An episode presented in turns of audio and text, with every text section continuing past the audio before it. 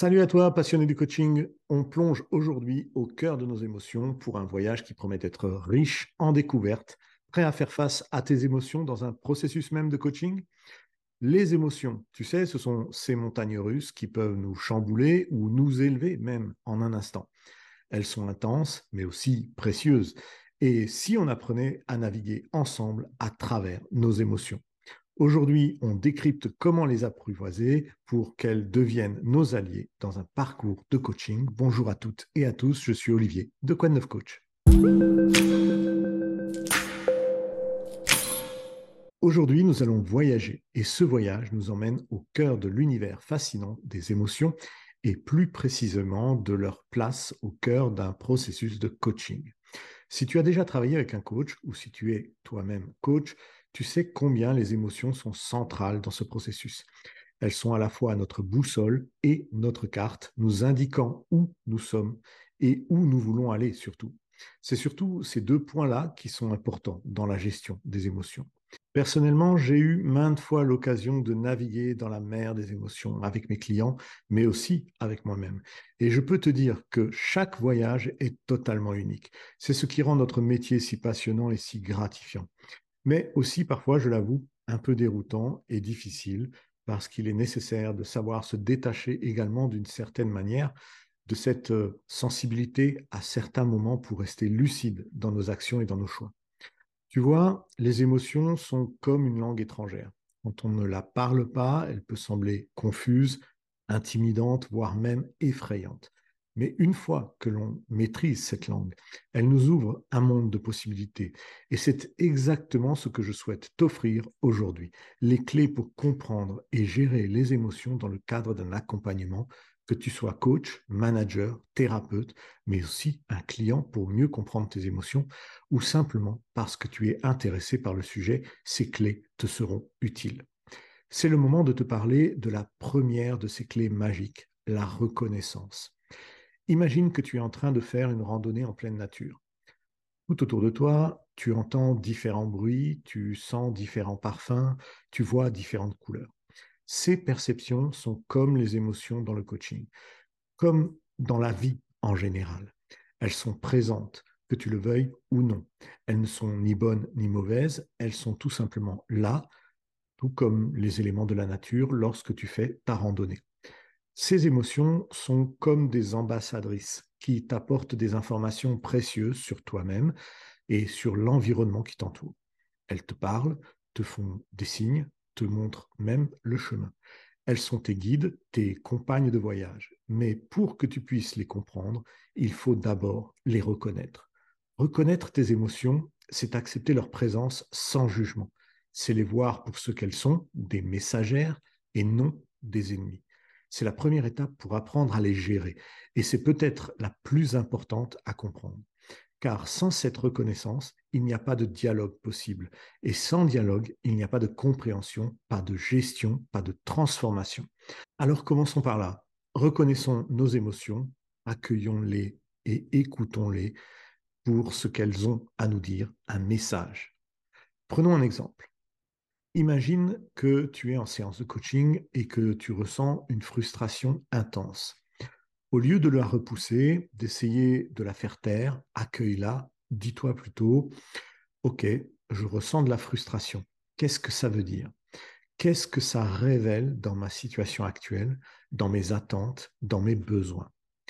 En faisant ça, tu transformes une émotion potentiellement déstabilisante en une source d'informations précieuses sur tes comportements, ton corps, et tu te donnes la possibilité de travailler avec elle plutôt que contre elle. Tu vois, je parlais de la frustration. Quand tu ressens, ou si ton client ressent de la frustration, c'est plus juste dans ce sens-là, c'est comme un signal d'alarme qui retentit pour te dire qu'il y a quelque chose qui mérite ton attention. La clé, c'est de savoir comment la gérer sur le moment. Reconnais-la, valide-la, tu es frustré, c'est parfaitement normal, c'est humain. En coaching, nous ne cherchons pas à éliminer les émotions, mais plutôt à les comprendre et à travailler avec elles. Ensuite, essaie de comprendre d'où vient cette émotion. Est-ce que c'est une question de ressources, d'attente, de temps? En identifiant la source, tu pourras commencer à travailler sur la résolution même de ton problème.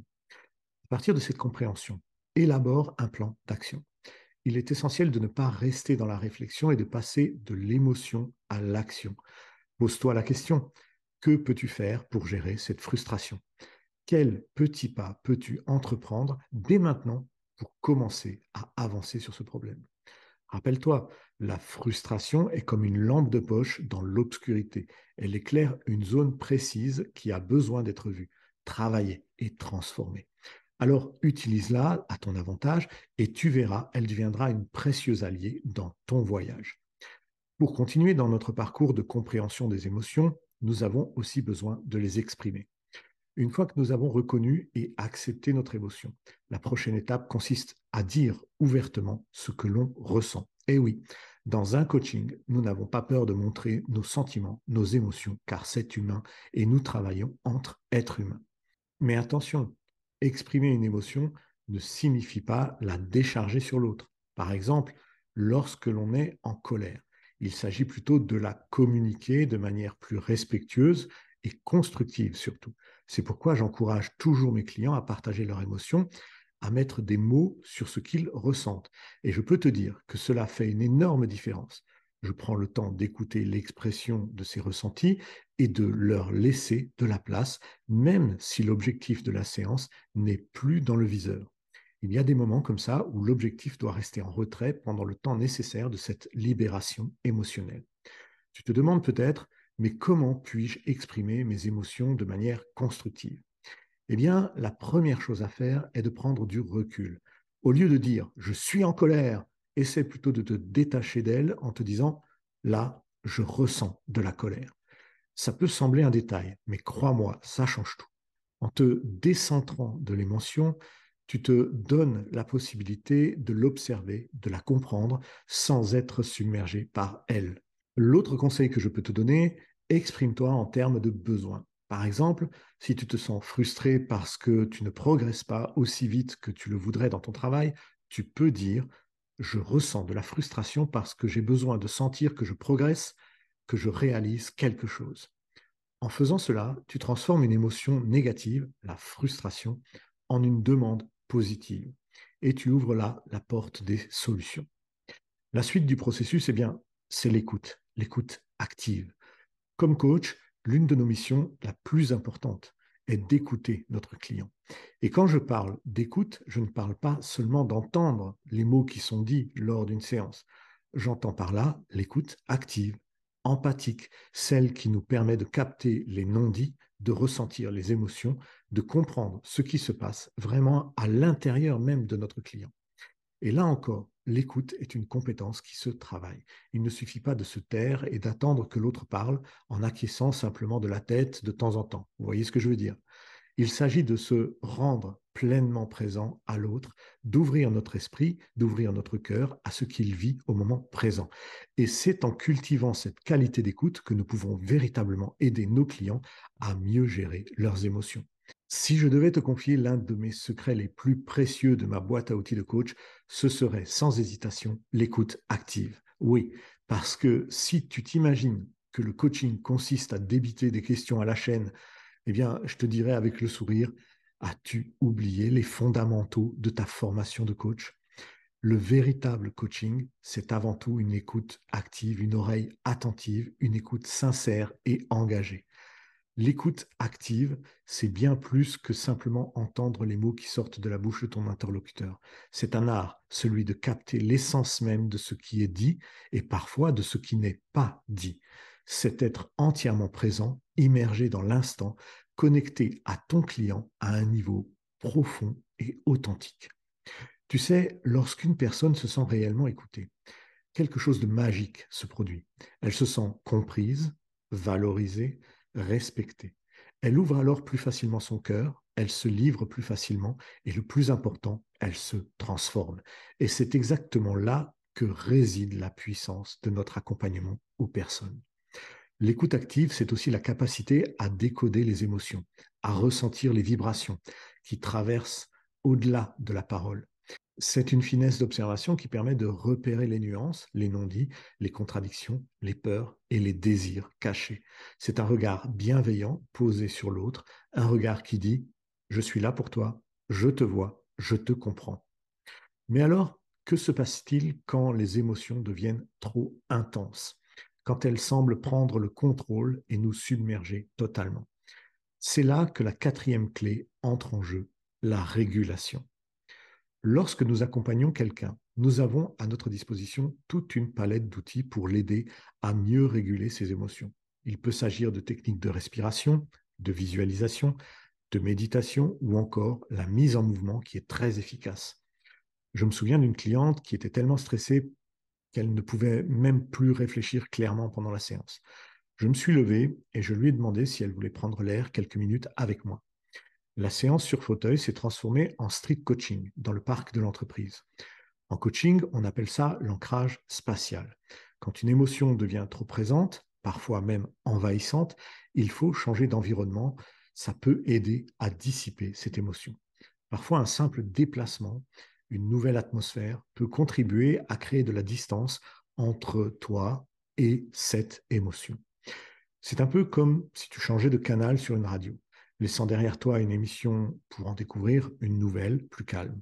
C'est un outil puissant que j'adore utiliser dans ma pratique de coaching et je t'invite à l'essayer, si possible et toujours en accord avec ton client, la prochaine fois que tu te sentiras prêt à gérer une émotion un peu trop présente pendant une séance de coaching. Enfin, la cinquième clé, c'est la transformation. Dans un coaching, nous ne cherchons pas à supprimer les émotions, comme je te l'ai déjà dit, tu l'as bien compris, mais plutôt à les transformer, à les utiliser comme des leviers pour le changement. Par exemple, la peur peut devenir une motivation, la colère une source d'énergie, la tristesse une invitation à prendre soin de soi.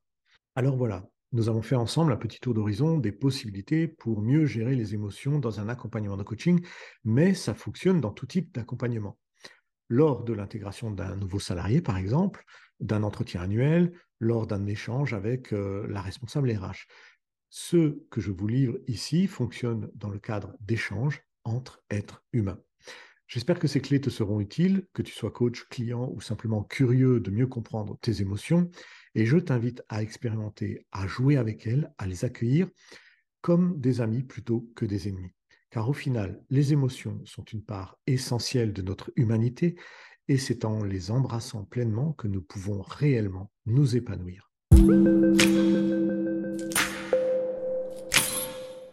Merci d'avoir écouté notre podcast Quoi Neuf Coach. Si tu as apprécié cet épisode, n'hésite pas à le partager et à me laisser un commentaire. Pour ne rien manquer de nos prochains épisodes, abonne-toi et active les notifications. À très bientôt pour un nouvel épisode plein de conseils et d'inspiration. Prends soin de toi. Salut.